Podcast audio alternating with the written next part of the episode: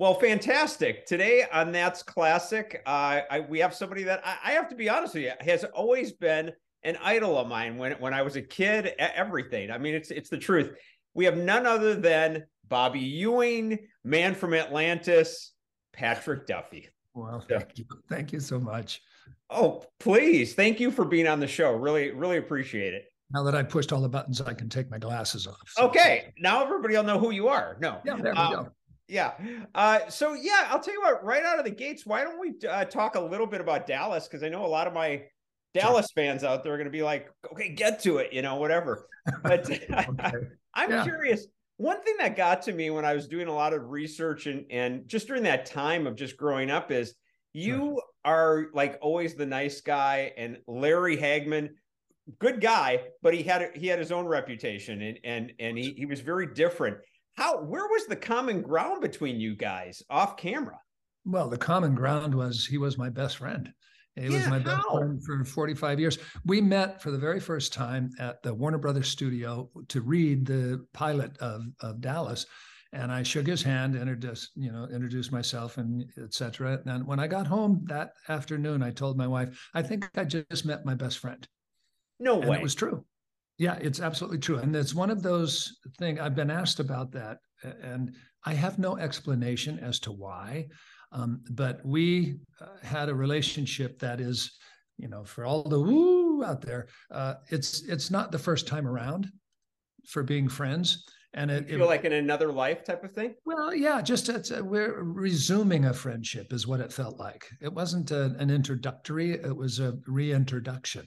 So um, and then i found out later that for years he had been going to my small town in of boulder montana 600 people long before we met and would go and and that's where i was raised. And he knew my mom and dad. He what? knew everything but he did not know that i was their son he and his wife went there for several years in a row because they collected spa places, any place that had a natural hot springs. They would drive there and spend some time. Oh well, there gosh. was a hot springs in my little town, and they went there, and then they fell in love with it and went back every year. They played cards with my dad at the bar, and oh. at one point during Dallas, uh, uh, literally the first day, uh, he had driven his truck down there, and I flew down. And and uh, when I got there, he said, "Come on, let's go out and have lunch and get drunk and have fun, and I'll show you Dallas." And yeah. I got in his truck, and I looked up, and there was a picture of him and Maj. His wife's name was Maj. In front of a, a, a brick building with, in the old days, they would put advertisements painted on brick, you know, yeah, totally. like the barns and all that stuff. Well, he was in front of this brick building with this mural advertising. I said, that's Gamble's department store in Boulder, Montana. Oh my God. What? I said, Yeah, it's isn't it? And he goes, Yes, it is, but how do you know that? I said, I was raised there. And he looked at me and he said, Are you Babe and Terry Duffy's son? Oh my gosh. And I said, Yeah, that's mom and dad. So those types of things, who, you know, for whatever reason, um, we've just been that close ever since. I was with him, as was Linda, you know, the day he died at the hospital at the bedside. So um, it was just a, a, one of those strange. I've had one other friend like that, that uh, just from get go, and he's still alive, thank goodness. Uh, but it's one of those things. The same thing is true with Linda and myself. Um, it, you know, it's it's a reconnection. Um, otherwise, there's no explanation as to how it got so deep so quickly. That is really wild. I got to be really frank with you. I literally, my palms are sweating right now, and I have goosebumps. I really do. That good. is that it's, is crazy. Wow, it, it is crazy, and and but it just you know, it's you know I'm I've been this way for a long time, but th- there is a veil, mm-hmm. and it gets thinner, and you start to see through it, and sometimes you can lift it, and and a lot of truths come out uh, you yep. know, and not to get deeply metaphysical because I live in the real world. Yep. But every once in a while, those things happen. And if your antenna's up and your eyes are open, uh, many times you see. I, you know what? I, and, and, like you said, there's people out there that go, woo, whatever. but I'm with you on that. I, I have had that in my life too. I, I call them markers, like moments like that that happen. You go, wait a minute, you know? So that's quite interesting. It's really something. Yeah. So um, that was Haggy. That was my best friend. We laughed and giggled every single minute until the cameras rolled. And then, you know, I'm grabbing him by the lapels and I'm punching him or we're putting in the pool. And the minute they say cut, we're back to being our guys again. Now, is it true? I saw one interview with you where you were saying that every day before the shoot, it was a bottle of champagne. Is that true? It's true. That's true. Every day, uh, you know, I would have a 6 a.m., 7 a.m. call time. Yeah. I'd drive on the lot, park in my place. If his car was there, I'd put my stuff in my dressing room, go to his dressing room, and we'd pop a bottle and and have a drink of champagne before we started the day. Every single day that we worked together, we did that. And you're not really a drinker. I mean, from what I everything that I've read, it, it didn't sound like you were much of a, a drinker. He he obviously is very well known for that. Well, he is very well known, and and the fact that he had his liver transplant was specifically because of that. Yeah, uh, no, I was not that type of drinker. I mean, I could hold my own and did over you know decades but it was a different period and you did that mm-hmm. you know, and i was never uh, a consistent drinker. Yeah. Larry you know he had this he had a great phrase. He said i just need to have, feel the click. He called it the click. He, wow. I, I only saw him inebriated twice in 40 plus years uh, wow otherwise he just reached this level and that's where he operated on all the time. So he would be sipping his champagne during the day, and we'd go to lunch and have a cocktail over lunch, and then come back, and I would lay out, and he'd keep sipping.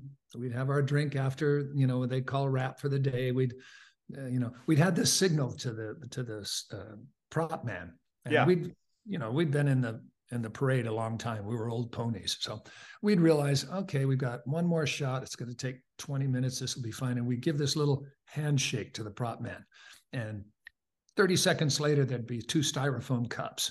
You know, we'd have our little shot of tequila during the last shot just to get a running start for the evening. So, oh my gosh. I mean, you guys seriously had a great time. I mean, we had most wonderful time. Most wonderful time. Uh, traveled together. You know, uh, we just really enjoyed each other's company.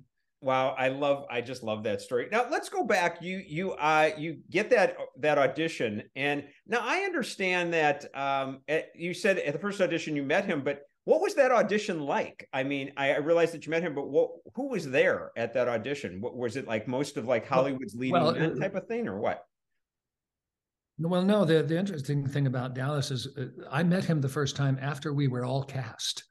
Uh, uh, you know, I was I never auditioned wow. for the part of Bobby Ewing.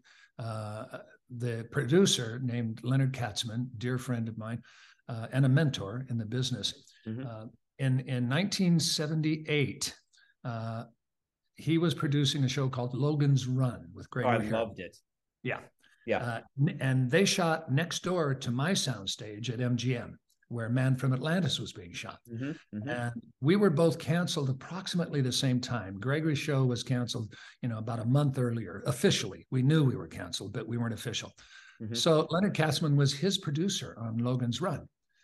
And he had already signed his contract to produce Dallas because he knew that he was canceled. And he knew about me from two years of MGM. So he went over and talked to my crew while they Your were still crew. There yeah the crew on on on man from atlantis you know the the set people the props and the grips and the best boy and all that. And he talked to the crew and he said what kind of a guy is duffy? You know is he a team player? Is a diva? Is he difficult? Is he this or is that? And i got a good review from my crew. So the next phone call he called my agents and and offered the part of bobby ewing on dallas. I never auditioned. That is unbelievable I mean, seriously, you had the, the role of a lifetime and it was, you know, handed to you. That's yeah. beautiful. Wow. Well, if you want, if you want to all things come circle and one last little woo woo is that yeah. um, when Man from Atlantis was canceled, uh, during that time period, I was offered several scripts when they knew that the show was canceled, but it wasn't official. One of the scripts I was offered to, was to be Linda Purl's husband on Young Pioneers. Oh, come on. No, and I got that script. I got a script for Lassie, and then I got the script for Dallas. Oh my gosh. And so, you know, I said, well, the script for Dallas is five episodes. Young Pioneers is only one, a pilot. So I'm going to take Dallas.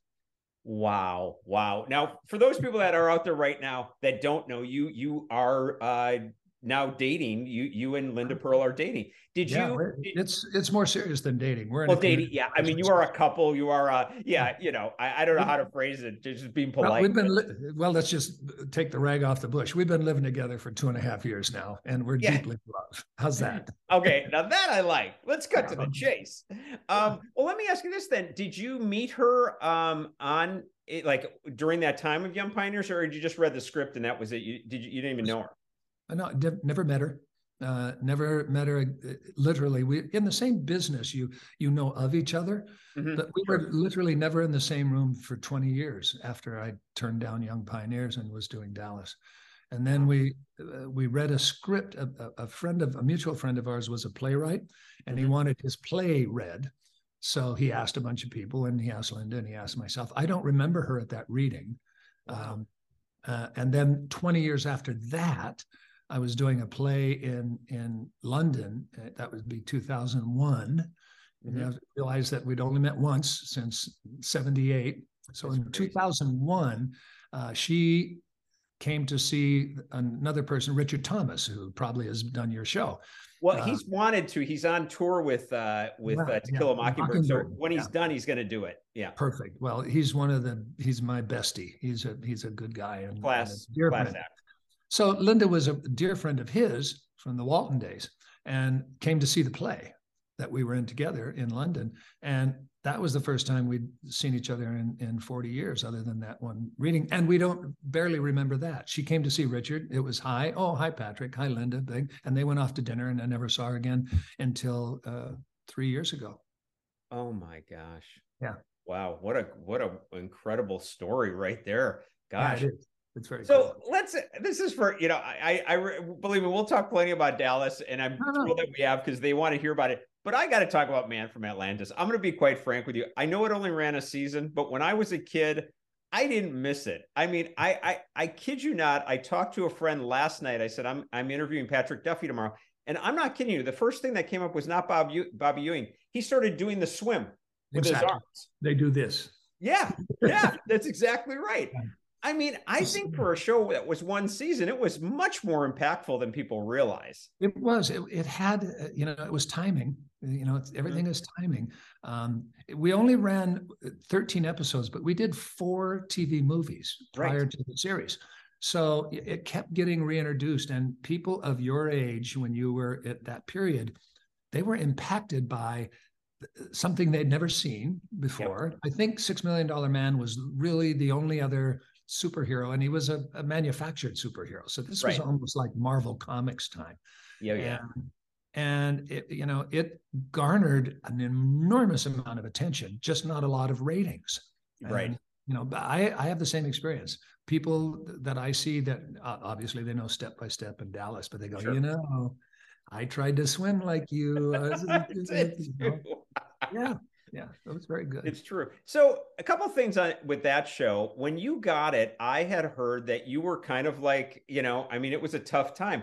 Is oh. was I now tell me if this was just press, but I actually read that you auditioned for it in your underwear because it was like, oh my god, I, to go buy a swimsuit that's going to cost me. Is that true? Yeah, that's very true. Uh, I was married. I had a son who was at that point just a year old not, not even quite a, yeah a, a year. He was Patrick was a year. He's now almost 50 uh, wow. but we were living literally hand to mouth. My wife was a ballerina. She had retired. I mm-hmm. was uh, building a rebuilding a boat in long beach california. I was making four dollars an hour uh, and going to auditions when i could.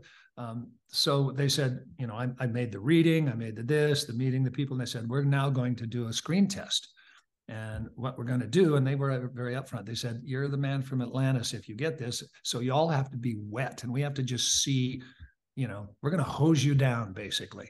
And, yeah. and, um, so come in your swimming suit and, and, inside I'm going, oh dear me, you know, I can't, I couldn't afford to spend food money to get a swimming suit. So oh I went in my tidy whities, you know, wow and uh, got hosed down with the rest of them. And I'm sure the other guys, one was David Dukes, who's very famous oh. actor. Yeah. And my recollection, and now they're both gone, so I'm not sure, but my recollection was Bob Urich was in that lineup too. Oh, no kidding. There were five of us, and Bob long since departed, as is his yeah. beautiful wife, Heather. So I don't have any way of uh, validating my memory, but all good actors, all of the same yeah. sort of stature and everything. And we were there in our swimming suits or whatever, and they literally hosed us down.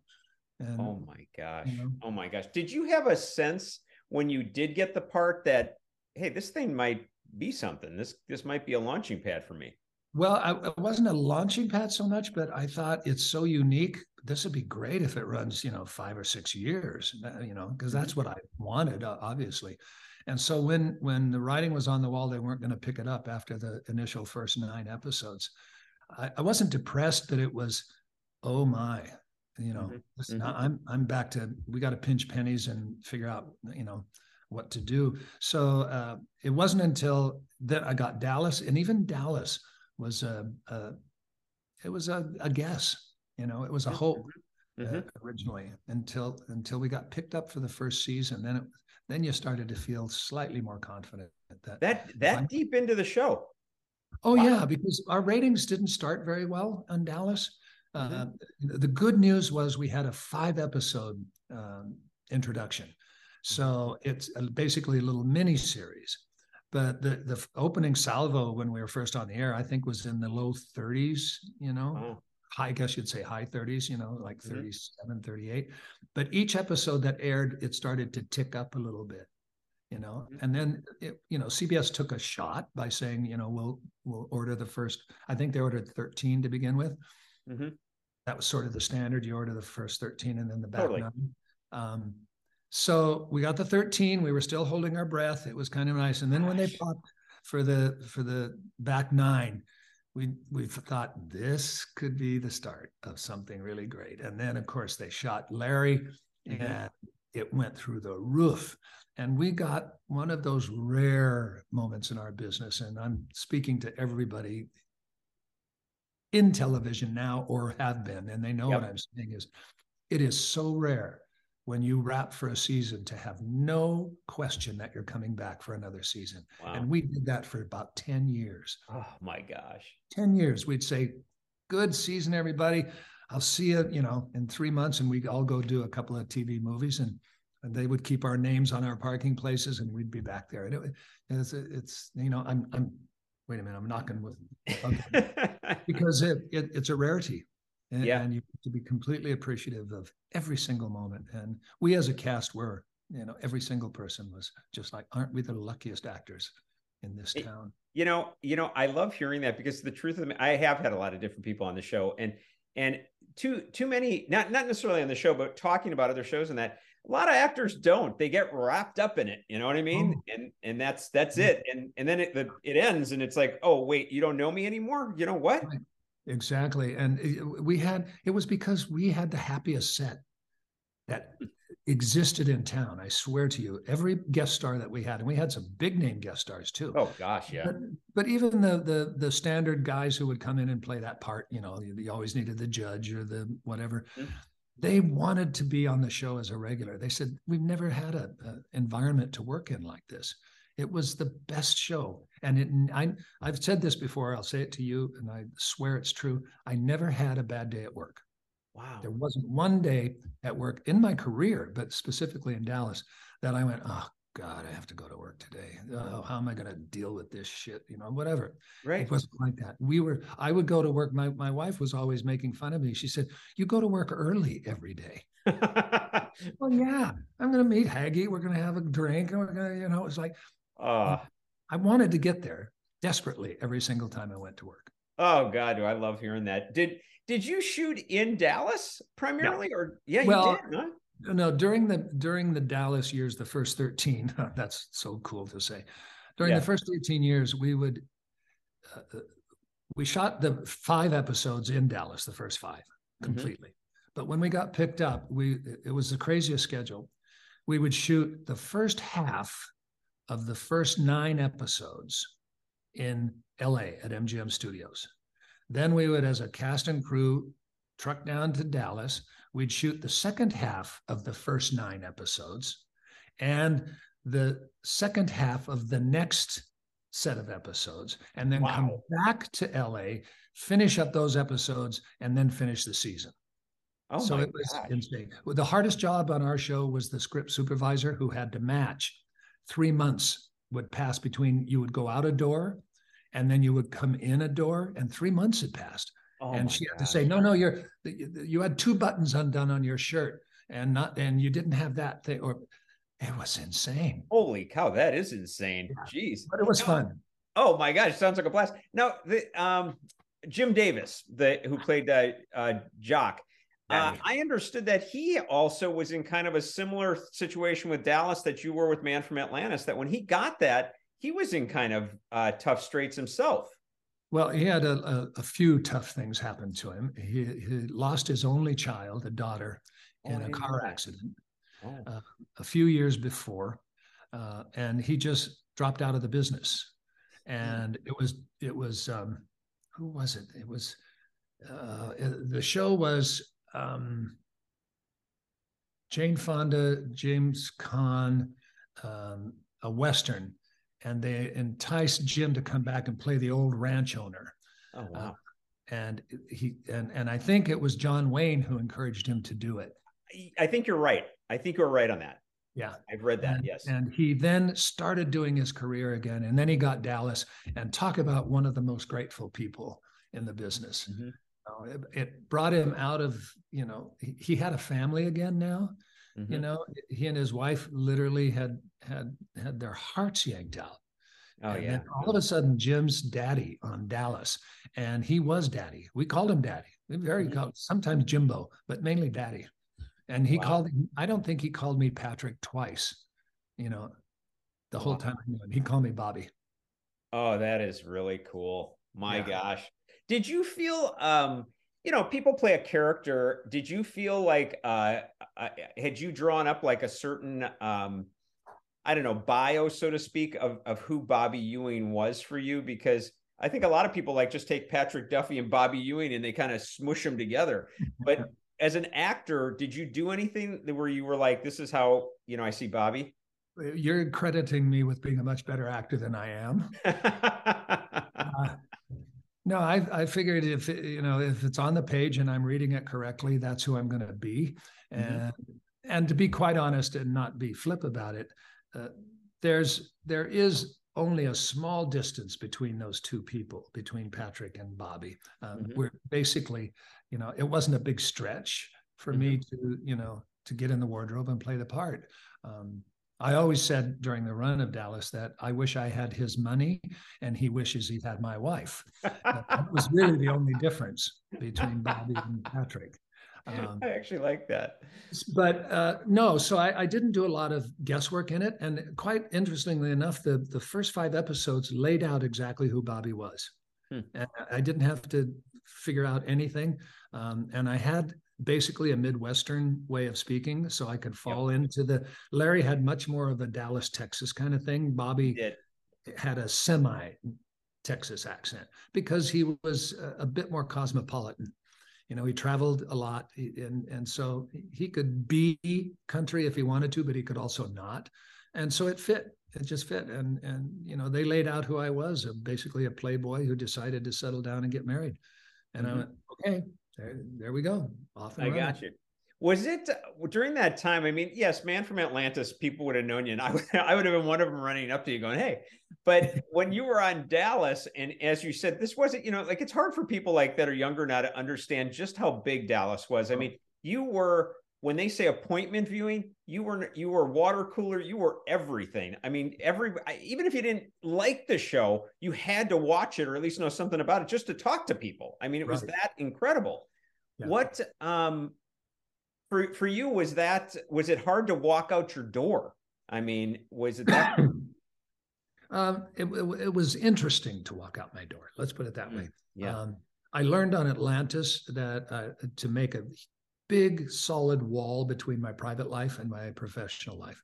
Mm-hmm. Um, and I was very comfortable with that. Also, by the time Dallas was up and running and successful, I then had two children. Mm-hmm. Uh, we had an incredibly wonderful home life. So uh, I didn't go out that much. Literally, the only uh, excursions, if you go look up Patrick Duffy and you see photographs, 99% of the photographs are at some function that I was required to attend. You're right about that. They are.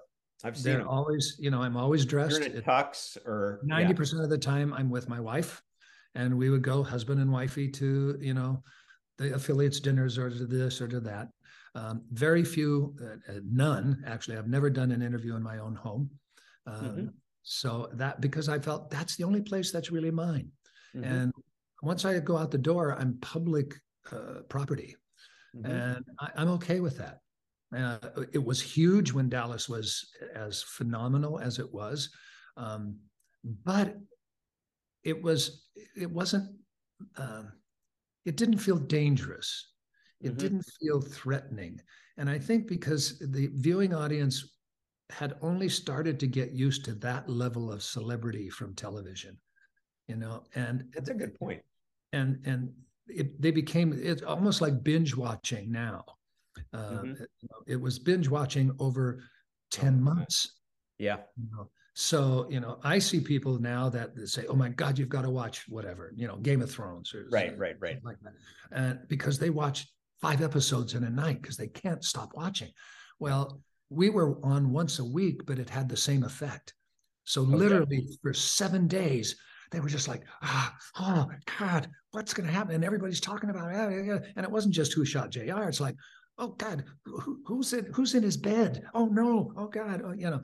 Right. So this crazy time that it, it- you know, Linda and I are so close now, Linda Gray, and we talk about it all the time.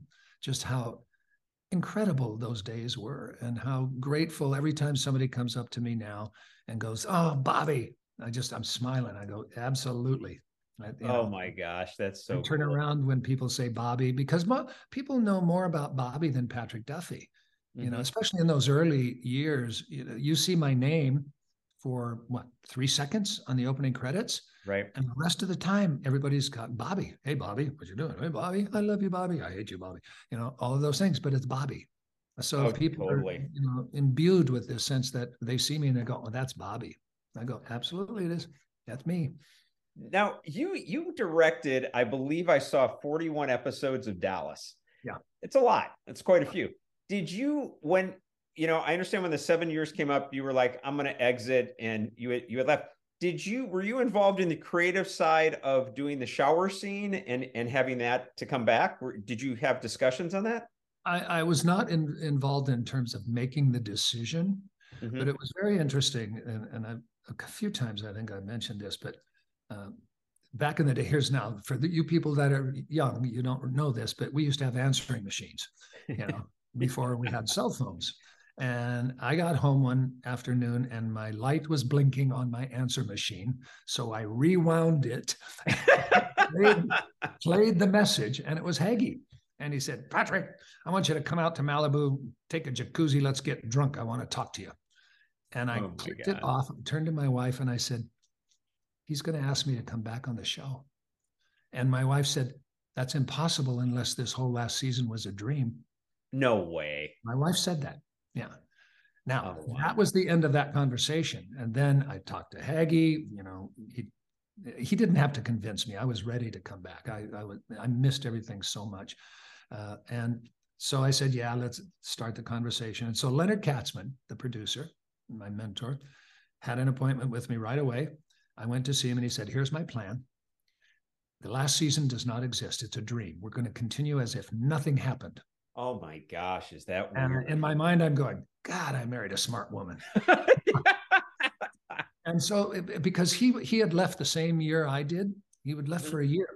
oh, I didn't know that. Yeah, and a different producer took over, and and Hagman hated that season because the producer wanted to take the show in a whole different way. You know, it was international and drugs and craziness, and Larry was not happy. Plus, we weren't playing together every day, and that didn't make him happy either Oh, I bet. so you know everybody was ready to just erase that and start from exactly where we were the previous Wow. year uh, except a lot of diehard fans were upset they were very upset um, they stuck with us but uh, i understand them completely they our fans invested in our show Yep. really invested their heart and soul and when we told them king's x it didn't happen you know a lot of them were but I'm, I'm rooting for you know X, Y, and Z, and you know, they, but they stuck with us for five more years, which was great.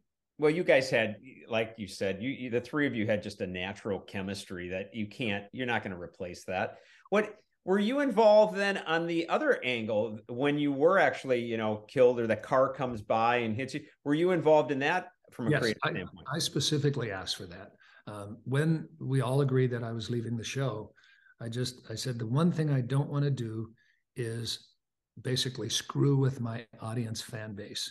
I don't want to disappear. I don't want, you know, we did it for daddy, but I don't want my plane to go down in the jungle, you mm-hmm. know, and everybody's hoping that I survived. I said, I want to go up. Bobby's a hero. Let him be a hero. Let him die a hero. And mm-hmm. let's oh. draw the curtain. And so then Leonard said, okay, here's what we'll do. And he, that's where I saved Pam from getting hit by the car, and I'm in mm-hmm. the hospital. I have a, every actor wants a, a, death scene like mine in the hospital. Oh my God, that was the best scene ever. oh, oh, you live for those things, you know. Every actor wants to be a cowboy, and every actor wants a great death scene. So, oh yeah, oh yeah, no doubt about it. No, that, I I can still see it. Yeah. Oh yeah, yeah, and it was it was emotional because we as as the best of friends were saying goodbye at that moment. Wow. You know, at the bedside. Leonard directed that episode.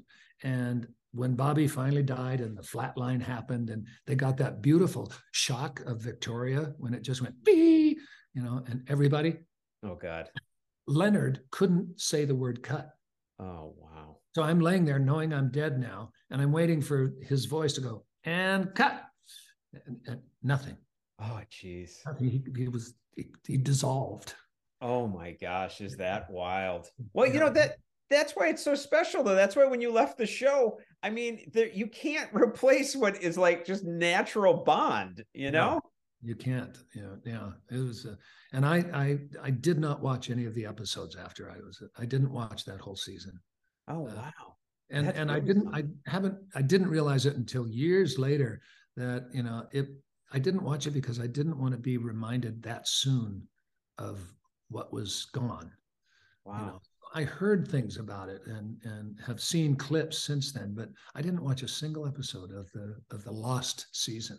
Oh my gosh, that's pretty wild. Do you? By the way, I get asked this all the time. Like w- when people send in comments and that, they always are curious. Do you ever watch old Dallas episodes? Do you ever like, you know, you're in a hotel room or something that comes on, you just stop for a while? If, if, if I'm cruising through and there's an episode of Dallas, I, I, I the, the bat shoot comes out, man. I just stop everything. I go, but it's interesting, uh, you know, uh, YouTube and all these things. Every once in a while, will have clips of stuff. Yeah, and I watch a lot of them, and I don't remember actually shooting some of those scenes. Uh, wow. Uh, specifically, I don't remember. I, you know, I watch a scene, I go, God, I don't remember being in that room under those circumstances. Isn't that interesting? But we did, I don't know, 350 some episodes. So oh, yeah, 13 seasons. I think I get it. I think yeah. I can understand. A few yeah. of them mushed together. Yeah. Is there um outside of like your your death scene or the comeback or the shower scene, are there any other moments within those 13 that were really, you know, special episodes for you? Um, not specifically. There there was one that I didn't like one episode, hmm. uh, and I, I referred to it as Bobby as the ninja, you know, and you know it was Carter McKay, uh, whatever the dynamics were. You know, he was the new villain, and so he was he had captured somebody, something anyway. So Bobby's going to go in and save the day, and I thought, well, I'll just go in, knock on his door, and beat the shit out of him. But, oh no, no, no, that's not what we're going to do. It's going to happen at night. The helicopter is going to come in. You're all dressed in black, and you jump out of the helicopter into the haystack, and then you scurry to the thing and do that. Then you grab the machine gun, and I'm thinking, really? And I did it, I looked at it. I went, ah, that's so not me and not Bobby and not anything. And and it was like, oh, no, I, I was not a happy man that time. Oh my gosh! It was just because I I didn't think it fit. That's all. I'm gonna go back and find that episode. I don't remember that. That's yeah. that's funny. Okay, all right. So that's the only one. That's literally the only one. And I'll t- uh, uh, the way I've answered the question about the way you phrased it to begin with is that specifically they do run together because there were so many. Mm-hmm. But the thing I remember is going to work every day and being with that group of people. That's that's seared into my brain. You know, Yeah. the, the the geography of the set, where our chairs were, what the dynamic. That's the part that's always in my mind. Right, right. I you know I know that you're you're you were a theater guy and and you know you have a you, you know your own background with with all of that. But uh, you worked with literally an icon of American theater. I mean, Barbara Bel Geddes. I mean, I don't even know if people realize. Like, I mean, if I'm not mistaken, she wasn't she in like Cat on a Hot Tin Roof or the original Broadway. Yeah, she Yeah. she originated the role of Cat on Cat on a Hot Tin Roof. I mean, come on. Yeah. she she premiered on Broadway in a show called The Moon Is Blue, directed Wow. by Otto Preminger. Oh, jeez. It was the it was the first time that the word virgin was used on stage, and it caused Oh. this big brouhaha. You know, uh, Oh, wow. so yeah, that was Barbara. But here, okay, we're going to get another thing about Barbara. Yeah. Barbara Bel Geddes is the daughter of a of a very famous New York architect named Norman Bel Geddes. Hmm, I didn't know Norman. Bel Geddes, besides being an architect, was the artist who would, in the old during World War II, they would get radio descriptions of battles at sea. Oh And yeah. it was a radio description. And so I don't know if it was Look or Life or Post. One of those magazines would do a fold out pictorial, and Norman would paint the battle of whatever with the ships and the Oh my god planes and the sinking boats and the people in the water. And it would be these things. That was Norman Bel Geddes. Wow. So my wife's father was an architect for Norman Bel Geddes. Oh, come on. Seriously. Come Yeah. on. Yeah. So that was the common history I have with with Barbara. And she told me a story because I just got back from New York with Linda, and uh, she told me a story that she and her husband on their anniversary would go to the Plaza Hotel, and they would get a room for the night, and they would go down and have dinner. And they would do, and that's how they celebrated their anniversary. And she told me this beautiful, lovely story. So CBS sent me to New York for the parade, the Easter parade. Oh yeah, Yeah. right. So uh, Easter, No, Macy's. uh, Thanksgiving. Macy's, Macy's. Yeah, Thanksgiving. Thanksgiving. Yeah. Thanksgiving. That's it. Yeah, Thanksgiving. So, uh, you know, I'm there and they put me up at the plaza. And so uh, we're having dinner at the plaza, my wife and my children, myself. And this Major D, who was looked like he was 100 years old, but wasn't. He came over, oh, Mr. Duffy, is everything fine? I said, yeah, I, I need to tell you a quick story. And I told him the Barbara story. And I said, is there any way? Because, you know, on the dinner plates, they have the old original Plaza Suite dinner plates, but they take those away and then bring the regular plates when when dinner's served. Yeah. I said, is there any way that I could buy one of these plates and gift it to Barbara on her the her husband had since died, but I a said on the idea. anniversary of their coming here, and he said, "Well, I'll, let me see what I can do." And as we were leaving, he had he handed me a little wrapped sack, and it had the dinner plate in it. Oh my gosh. I was able to to write an engraving, you know, anniversary note to her Ah. I gave it to her. So that must have broke her down, boy. I'll Ah, it was great. pretty pretty big. it was great. But it was Wow. another one of those strange connection moments, you know. I mean, I just love it. I can't tell you outside of just yes, I'm here with you. I love hearing those stories because they validate so much of what I believe. So that's that's really cool. Yep. What um tell me this, what was she like by the way off off set? I mean, you know, she played a matriarch role whatever, but what was she like when the cameras weren't rolling? She was a body old broad. Okay. I Don't let those don't let those little Peter Pan collars that she would wear on her dress and always have her little hands up like that. right. She could with the best of them. She loved uh, coming toe to toe with Hagman and myself when we would misbehave on the set between shots. Oh my gosh. She was she was wonderful. She was literally. They have an expression in in the UK of, of and I don't know if I guess you can on your show, but taking the piss out of yourself, Uh-huh. which just means you just you make fun of yourself almost by the way you're acting. And Yeah. she knew she had this prissy little attitude as the matriarch. So that was not who Barbara was at all. Oh my gosh, that's really great funny. fun. Great. Fun. I did I didn't know that. I didn't Yeah. know that. Oh wow. Okay. Um, the other side of it is then you you also appear on Knots Landing. I had Joan Van Ark on, and she, she was terrific, by the way, and and uh, really sweet woman. And uh, what was the biggest difference, I guess, between those sets, between the Knots Landing set and the Dallas set for you? Well, the difference, I think, in in reality was Knots Landing was not about a family. It was about a bunch of families on a cul-de-sac. Mm-hmm. And so there was uh, there wasn't the I didn't feel now they you know they work together every day for God knows how many seasons. Sure. But I didn't feel when I was on the set that there was the same oneness of the entire cast. Mm-hmm. I, uh, I can only assume that there was an overall sense of yeah, they're all great actors, and I've I've known mm-hmm. a lot of them over the years, and very few divas or anything in that thing. But I think they they were by virtue of the way the show was uh, filmed. You know, if you were in one house, Mm-hmm. That was the first half of the day, and they shot all of that. And then you would go to the the uh, wasn't the, yeah it was Ewing House because it was Gary Ewing. That's right you would go to that house and shoot those scenes. Every once in a while, the characters interact, but on Dallas, we it was one house. We all lived in that house. God knows why. Uh, right, right, right.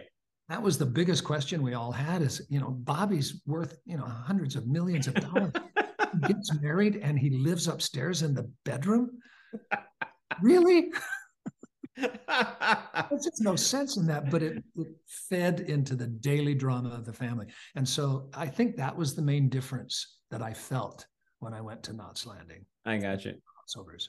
Did you ever direct any of the Knots Landing episodes, by the way? no. Okay. All right. Cool. I got you. Well, uh, I I want to go to step by step, but I got to step back to Man from Atlantis for a second. Victor Buono um, who obviously King Tut from Batman, and you know, I mean, just what a, whatever happened to whatever happened to Baby Jane Academy Award, yeah, yeah. yeah. What what uh what was he like? Because I mean, seriously, I mean, he left us way too young. Oh, way too young, way too yeah. young. But okay, you're going to get another one. I'm serving this one up to you. Okay. okay. Victor went to high school with my wife. Oh, come on, seriously. In San Diego. Oh my gosh, is this wild? San Diego High School. Victor Buono was an incredibly gifted actor. In high school, he and my wife uh, performed at the uh, uh, the Balboa Shakespeare, uh, the Globe, but yeah, not sure. not in the Globe. They had an ancillary. I forget what it was called, the the annex or something right uh-huh. opposite. And Victor, at about the age of I think it was eighteen, was playing Volpone. You know, yeah. And, always, wow, crazy. had like an older thing going. Oh, yeah. yeah. And he and my wife were just the rowdiest kids in the play. They would get the giggles. They got kicked off the set, off the uh, rehearsal one day, where the director just said, "Go home. I can't do this anymore. Just go home."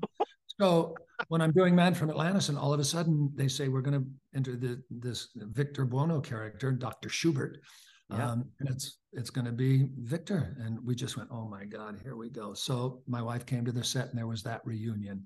And, oh, wow. Wow. What would now there's a guy that I mean, because he played these characters, I mean, he just embodied them. What was he like offset when the cameras aren't rolling? He was a raconteur. He was a, a, a great storyteller, uh, had a great sense of humor, uh, knew so much about Irish history, uh, things like that, uh, classical music, uh, all of the thing. He just was unfortunately so large. Yep. And he was never healthy when he was that large. Um, yeah. We would worry about him. He would just perspire massively with very little exertion. Mm-hmm, uh, so mm-hmm. we had to be very careful with, you know, and then that's what killed him, you know, he, he, his heart attack at that yeah. young age. Um, uh, his mother outlived him, you know. Oh Never uh, want that. He lived with his mother up in Apple Valley, um, but he was dear, dear to me, you know, and I knew his history because of my wife and because of watching movies, you know, and, and seeing him. So it was thrilling to have him on the show uh, mm-hmm. on, on the times that we worked together. And, and I learned the art of subtlety in comedy from him Wow. In in and Dallas was a bit tongue in cheek. I mean, Atlantis tongue in cheek anyway, but sure. you know, he would he would deliver some lines with just this half a step back subtlety thing. I went, God, I'm gonna steal that someday. Oh, I'm do he's doing. You know, and and so that was it. He he he his mother knitted me a pair of socks, actually. Oh wow. Yeah. Seriously. That's just too cool. You know, I was thinking about this too with Man from Atlantis you had the webbed hands, the webbed feet. You had, I believe, uh, like contact lenses or something in your eyes. Was Horrible. it? Yeah. How long was that whole process every day? Well, it, it was depending on what we did. Fred Phillips, who was the makeup artist on that show, mm-hmm. was the man who invented Spock's ears on Star oh, Trek. Oh yeah, yeah. Um, and his father, actually, Fred Phillips Sr., uh, started the makeup union in Hollywood. Oh, wow. back in the twenties, and and Fred was a, a like a pre-teenager and would go to the set with him and hand Ramon Novarro lipstick. Oh my gosh. The oh. original Ben Hur, everybody who's listening. Right. Charlton Heston's Ben Hur. Right. Novarro. So um, it depended on what we were doing. If we were doing anything where I had to do this, then they had to put the webs in every single part of my hand. And, mm. and that for both hands was about an hour and a half to two hours. Wow. And, um, but I learned to do this to keep these fingers together. You know, if I would pick yeah. up something and look at it, he would look, and all they had to do then was just do the finger and thumb thing. Oh, like wow. The lenses were a whole other thing. Um, for the water work, underwater, I had to use what is called a scleral lens. Hmm. And it's an actual, they uh, originally, they didn't do this for me, but they, when it, when it hurt me, they did. Um, they take a mold of your eyeball. They literally put this machine on it and pour stuff on your eyeball and then oh god i'm so creeped out i can't even tell you right now by that it's it's really something because they open your lids and oh. underneath and then they squirt this stuff in there and then it hardens oh. and, then, and they pop it off your eye and then they put plastic in there and do this whole thing and make a, a curved conical lens wow the first time uh, when they said we need these, I, I went to a, a, eye person in, in Beverly Hills, and he pulled out the box of these pre-made ones, and he kept looking at my eye, and he goes, "Yeah, these will fit," and he just showed me how to put them in it fit. And then the the studio hand painted with airplane paint the the green things that made my eyes sparkle green. Well, they burnt me. They they just hurt me desperately. And I finally said, I gotta, that was the original ones out of the box. And then when wow. they did the, the, mold of my eye, they became usable. That was for underwater. Then wow. they wanted me to wear lenses, regular, you know, pop in mm-hmm. contacts, mm-hmm. but they were painted as well with airplane paint. And they scratched and they were, and I finally, that's the only, first time that I stood up for myself. And I just said, I, I can't do this. And therefore I won't do this. Mm-hmm. So you're going to have to write an explanation of why his eyes have adjusted, you know, which they did. Uh, yeah. And I didn't have to wear lenses outside, but underwater, if I had a close up, I had to put the scleros in. I mean, that airplane paint, I remember my father used to make models. And so that was always around that airplane paint. One, it smells, and one, yeah. it's like a, it's, it, it I, I, just can't imagine that in my eye. I mean, that could be really dangerous. It's basically yeah, that's right. Base. Yeah. So, uh, but they, you know, I was in my twenties, man. I was, I was my own TV show. I was like, exactly. okay, muscle up here. You know, that's right. You're the star. Yeah. Um, so you go. Um, let's go. Let's go to step by step. By the way, because um, I, I find it just amazing. By the way, you are one of the luckiest actors I have ever seen. I mean, let's be honest. No, I, I agree, hundred percent. Yeah, you go man from Atlantis. You basically go home, basically sleep for as far as I'm concerned, and you're on Dallas you end Dallas, and you're basically like, let's just move to a whole nother set and work for another eight years or whatever it was. That was it. I in in 24, almost 25 years, I was only off three weeks.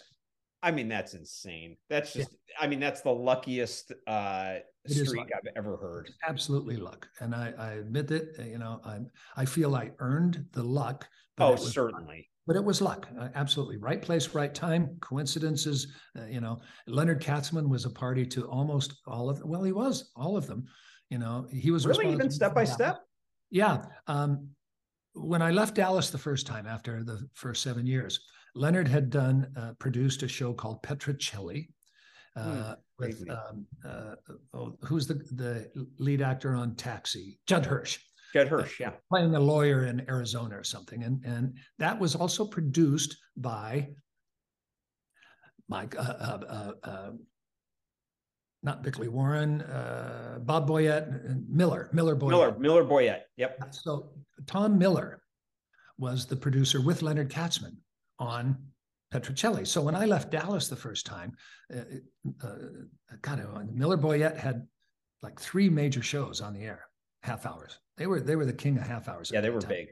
So Leonard called up Tom and said, "Hey, one of my actors is leaving the show, and I think he, you know he's pretty funny. He could you might be able to use him in the thing." And Tom Miller said, "Larry Hagman's leaving Dallas." and Leonard said, "No, it's Patrick Duffy." And and there was a, a, a definite pause where I know they were thinking, "But he's not funny." so, but I met with them. We had a good time, and they said, "Yeah, let's develop a half hour for you." and they started it. They started a half hour you know in development form. It was going to be called mixed company. Hmm. it was basically a taxi type of show but about a fire department where now women had to be included in the fire department. So it was the firehouse but with a couple of women or a woman and a bunch of guys and i would have been the judd hirsch character in that. Wow so that was percolating along pretty well until i got asked back on the show on dallas and I just went to Tom and Bob and said, I'm back. And They said, Of course you have to do Dallas. So they let me go. But then when we knew that Dallas was canceled and they knew Dallas was canceled, they immediately just resurrected not that show, but the idea for me for a half hour. And that was step by step. I mean, that we're talking how many years later? I mean, my gosh, that's a long time. Five years uh, after them starting, as soon as Dallas was canceled, they said, Now's our time. Oh, is that amazing? I mean, seriously, come on talk about the, uh, the, everything falling in place for you. Yeah, um, didn't have audition. Another, and, you know. Did you? Um, and I actually, by the way, I saw a taping of of Step by Step. I was fortunate enough to have seen that, and really? and that was wonderful to see, like the set and the vibe, and it seemed very fun from a, you know, I guess a audience perspective. Sure, but sure. um, you and Suzanne Somers just seemed because I saw when they would go cut and you know you you cameras were, but you and Suzanne Somers just seemed really natural, like yeah. really natural together. Yeah, uh, she was my Larry Hagman. Oh wow. Yeah, she was my Larry Hagman. I, I you know I literally uh, not in the same time frame, but I thought well after Dallas was finally canceled, I thought well that's it. I've worked with you know the best people for a long time. My best friend, you know, for 13 years. Pew, job well done, Patrick. I walked into the meeting with Suzanne at Miller Boyettes and we hit it off so well. I went, oh, she's my new Larry Hagman. Wow. And that's how close we were. You know, we were close on the set, off the set, between takes. Uh, she referred to me as her second husband.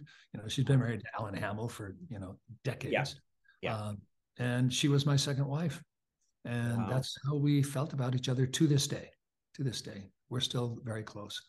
Oh, that is fantastic to hear. Now, you know, I mean this in the best way. You you were like a very yes, there was comedy within the drama of Dallas, whatever. But you know, realistically, it was like he's a great dramatic actor. Now you go to do comedy. Were you were you comfortable with that? I mean, that, that was a big shift to a sitcom. It, it was, you know, I was comfortable with the idea, but I wasn't comfortable with the reality. Uh, mm. You know, uh, you know, because Larry and I were always, if you want to coin the phrase, we were always funny. We were always goof, you know, on each other, etc. Yeah. So the idea of doing comedy was not foreign to me, but doing a three-camera sitcom comedy uh, scared me a bit. You know, oh, I, I bet it, it, scared me, and and I confided that into Susan, Suzanne. Uh, boy, if she ever heard me call her Susan. God. Uh, anyway, Suzanne, and so I would I would tell her, I'd say, you got to help me here. You know, if if I'm off track, just give me a sign, give me a wink, a nod, or whatever. Mm-hmm. So the first couple of episodes was that way. We, you know, we'd read the script and laugh, and everybody do it, and then and it was good because they let me do a lot of physical comedy, uh, yeah. that kind of stuff. But you know, after takes, I would catch her eye, and she would give me a a nod of yeah, good job, or you know, that kind of thing. So after a few episodes, I went, okay, I got this. And it was to me interesting because sitcom, what I realized is, oh, it's just single camera, but with more cameras. Yeah. They're just doing all the coverage at the same time. I got this now, you know, and it's more like theater instead of uh, a single camera in the sense that you you perform for an audience, mm-hmm. and you know, so all the direction and everything is three quarter front, you know, and and so that was a slight learning curve but once i got it it was i love three camera i wish i'd had another one now i would do wow. it in a heartbeat and you uh you directed i believe 29 episodes of no i directed uh, i was i was scheduled direct to direct my 50th episode when we were 50 canceled. Yeah. 50? I did, I did 49 episodes. Oh my gosh. Yeah. Wow. Well, maybe it was 49. Maybe maybe I got that wrong. Yeah, maybe it was I was thinking 40. Yeah, because I knew they're nine. But okay, so you did 49 episodes of step by step. Yeah. How uh, you know, how about that? Just the first time you had to direct it, that's a totally different vibe than what you were doing over on Dallas. Well, it, it was and it wasn't. And Susanna said this a couple of times is that she said from the first day you were directing the show, you know, Oh. and, and, and you know, and and I would, I just it. I've said this a couple of times, and it sounds again, it makes me not the best actor in the world because I'm always occupied mentally with something other than what I'm doing on camera. Hmm. Um, and so, you know, when I when I first started Dallas, you know, I would do the scenes and everything, but I got it right away of okay, I have to help the director here by standing this way, and then by you know opening up my shoulder so the over the show, you know, and it all just made sense to me, and I loved having that to think about while I was working. And so step by step was the same. Once I got the first couple of episodes, I was watching the camera work and working with great three camera directors, Rich Correll, uh, you know, and uh, other really good three camera people. I went, oh, I've got this. It's my shot list for a single camera, but I have to do it all at once. Okay. So, you know, I didn't ask to direct, I think, until the beginning of the third year, the first two years. Hmm. And they will let you direct at least once just because, you know, you can pout and stamp your feet or do whatever. right. right. And, I, and I'd done, I directed Dallas's Yep. and earned my stripes that way. And so I said, uh, guys, I'd like to direct one. And they said, okay. And once I directed it, uh, we ended early. Uh, we got every shot we needed. It was a great episode. And they just went, okay. So I said a couple more. So the first couple of seasons, I would direct three or four, you know, and then uh, I wanted to direct more. And so I almost became one of the alternating directors. There Wow. were basically three of us, and we would just rotate and direct uh, all the time. And it was so much fun for me. And the, and the cast liked it. Uh, you know, I wasn't a demanding director. Yeah, yeah, right. They were so good at what they did.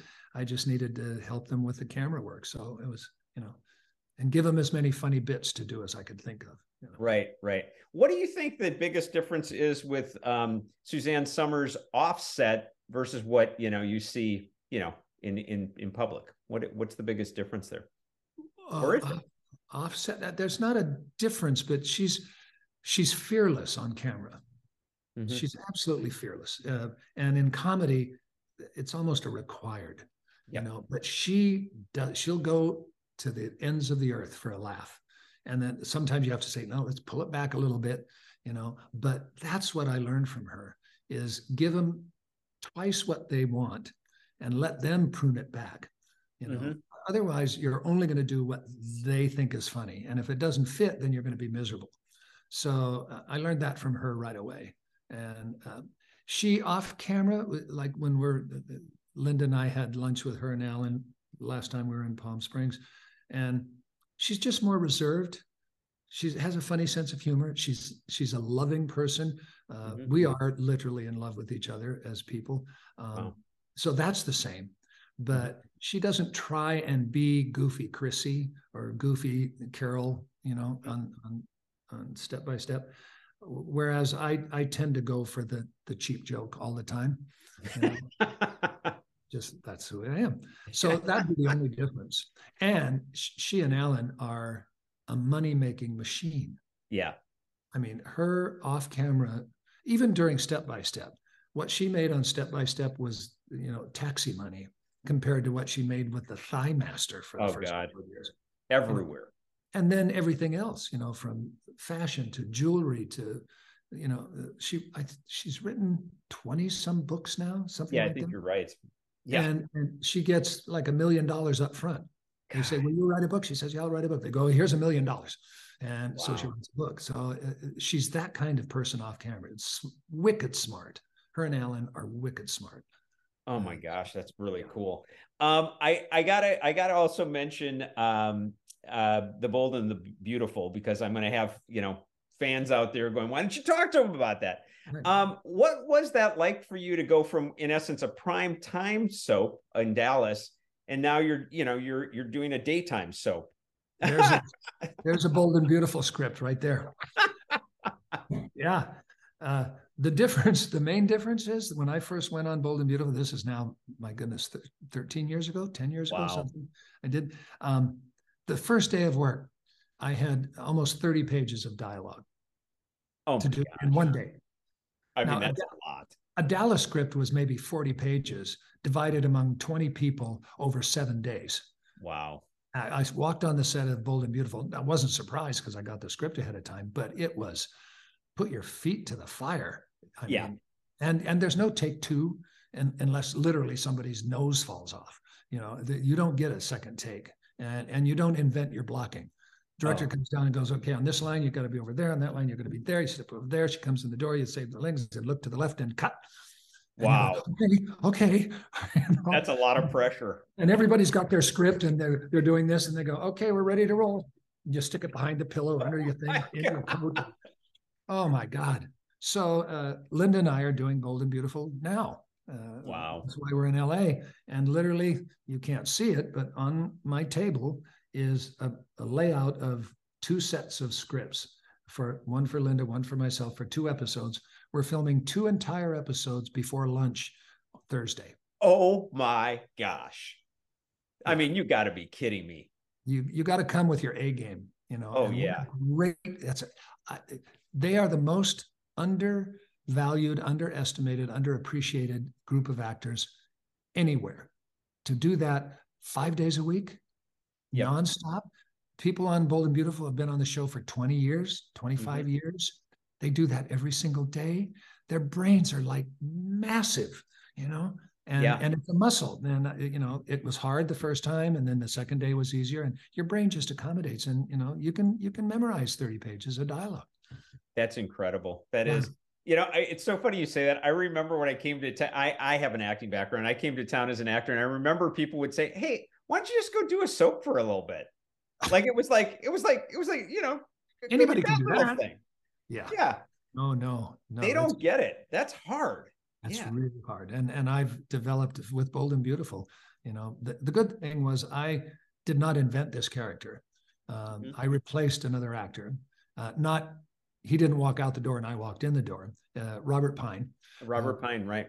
who did this thing, and then the character served its usefulness, and they they got rid of him for a while. And then they decided, well, let's bring that character back, and that's when I came in as that character. But the wonderful thing is, I I am I feel like these three girls, like Jennifer and and Heather and and, and Kathy, uh, they're my girls. They're like Wow. daughters to me, and Wow. we developed this great friendship, you know, 13 years ago. And then Linda and I did about four months, three months ago, we did two episodes. And I walked into the makeup room for the first time, and my three girls were, Daddy. Oh my gosh. And it was, they, it was, nothing had changed. And oh so wow. it's wonderful. And, you know, it's absolutely wonderful. And, and their acceptance as characters of Linda's character on the show now, we have no idea, you know, what's going to happen over the arc of this time. Oh, you never. No, no. I'm no, sure. she um, Linda could be an axe murderer. We don't know. right, right. That's right now. She's my she's not my wife. She's my girlfriend on the show. Wow. My, my significant other, and we'll see what happens. But we're thrilled. We you know, like I said, we start on Thursday. did now obviously people are you know watching are going okay linda and and patrick they live together i mean they are they are a couple did they approach you and say hey uh, we'd love to have you and linda or was it just it happened i mean Well, it, it it sort of happened. I've known Brad Bells, the the exec and creator and writer of the show. You know, he writes the the basic Bible, and then of course there's writers. Mm-hmm. correct. But sure but Brad uh, has been a friend, and over the years after I was on the show, whenever we'd see each other, we'd play the game of when you coming back. I'd say, well, when you're going to ask me? Well, when you're coming back? When you're going to ask me? So that happened, uh, you know, recently. When you're coming back, I said, well, I, I'd like to come back. What do you think? And he said, well, we can make that happen. I said, well, what about coming back with a girlfriend? And wow he went, Oh, and I said, Yeah, Linda and I together, it'd be great. And he said, Yes, it would. And that's when he wrote the part for the two episodes that we did a couple of months ago. And I then he, he he didn't call, he texted, but he texted and said, I've got a great idea for an arc for you too. So let's do it. And we said, Yeah. So uh, yeah, we'll see. do, you, do you love working together by the way Absolutely. it's it's remarkable. It's uh, it was a bit of a not a test, but it was a bit of a oh, what happens if this doesn't work? What if we just don't work the same way? You know. Mm-hmm, and the first sure. thing we did was a TV movie in Canada. And uh, uh, yes, Laurie Fowler's story, or no, that was the second one we did. We did oh, the second one. Okay. Yeah, the first one. Oh God, I can't even. I can't even remember. Yeah, yeah, it's okay. Yeah, but uh, so it was during COVID, and we literally get off the plane. They stick a swab up your nose, and then they make you go to a hotel for two weeks during COVID. Oh, You're isolated for two weeks in a hotel. You can't go out the front door of your room. Oh, I, oh. They deliver food. They you you give them a grocery list because they had little kitchens. Wow. And they go grocery shopping for you. They put it in front of your door. They knock on the door and they run. Oh and my gosh. The door and you bring your food in. And so we had two weeks and we we had the most fun being locked up for two weeks. Oh wow! First day of work, and I've never done this, and Linda had not either. You you wake up with the person you're going to work with. Uh, you, you, drive in together. You you're holding hands. You go out in makeup, and you go on the set, and and then it was let's see how we work together. Wow! And it was great, and we work exactly the same way with the same level of whatever appreciation and everything. And the, the one thing Linda said which I didn't even notice I did it, but uh, she done a really nice shot in the scene that she was on. And she said, the next thing I felt somebody's hand on my bottom. Because I patted her on the derriere and I said, that was really good, honey. And she said, well, that was the, the first time in 45 years that ever happened to me. Oh my God, that is funny. Yeah. Oh, geez. I said, well, to be quite honest, I've never walked up to somebody and patted them on the butt and said, good scene either in 45 Oh, that's so funny. Oh my God. Just, you know, we work well together. We live well together. You know, it's, uh, yeah. It's, it's a great relationship. I'm going to need to talk to her too, by the way. I can tell you that already. Well, she's a, she's a classic. I mean, yes. all the way back from Happy Days to, you know, oh. Matlock to her own show, Young Pioneers. I think she's done over 50 television movies. Has she really? Yes. Oh my gosh, that's huge. I didn't realize it was that many. Yeah. Yeah. Oh. So that's what did Gregory, Gregory Harrison. Yeah. Yeah. And, and he produced 20 of them, he and his company. Wow. Wow. Yeah. I mean, that's impressive. That's really impressive. Um, I'll tell you what, the, the last thing, because I don't want to keep you. You've been just so great. I I I feel I, I literally it's like it's wild when you talk to somebody and you feel like wow, I, I know you. But um, but Patrick, I, I wanted to know when you did the reboot of Dallas, what was that seriously like for you? Like when you walked on the set, was it like, wow, I'm back, or was it different than that? It was there was a wow, I'm back. Uh, Linda and I had that feeling. Oh wow. Desperately. Um, because we we filmed it all in Texas. So, you know, it wasn't the first day of work, but the, the first week of work, of course, we go to Southfork Ranch. Mm-hmm. Mm-hmm. And it was one of those oh my goodness you know it'd been 20 years since we'd done those characters in that on those things so that wow. was interesting and wonderful and lucky and and for larry and linda and myself to be together again was fantastic mm-hmm. um, doing the reboot was really interesting for me um, because i got to play the same character but i got to play him as an old man uh, the, yeah. the first episode of the reboot was bobby's 60th birthday Wow. And I think I was 63. So what does that tell you? yeah, yeah. But very few actors get to do that. You know, actors yeah. will play, let's say you want to play Hamlet. So in your in your 20s, you play Hamlet, and it's like, ah, I'm Hamlet. And then right. in your late 30s or so, you do Hamlet, but you're a bit more gravitas. Mm-hmm. But you don't see a lot of people other than Sir Ian doing Hamlet at 80. Right. You know? But to to realize that I have to be Bobby Ewing, but it can't be the Bobby Ewing that I did, you know, in 1991. True. He's he's older now. Who is he? He's married to a different woman. He's he's the head of the ranch. You know, what does all of this mean? And so to to have the pleasure of not trying to pretend to be something, as yeah. opposed to just being this 60, not in my mind, 63 year old version of that character. You know, he's calmed down he's got this he's got that. So it was it was very cool for me to do that you know. Wow. Really, really interesting. Wow that is really cool. Well listen thank you so much for being on the show patrick. It meant a great deal to me personally but also I know the fans will love it, and I I just wish you all the success because it you, you, really are are so thankful for it, and it's wonderful to see. Back at you. This has been most enjoyable. You know. Oh, great! I appreciate it. Thanks again. Take care.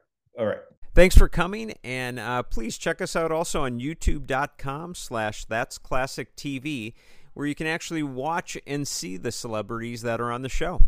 Thanks again. Bye-bye.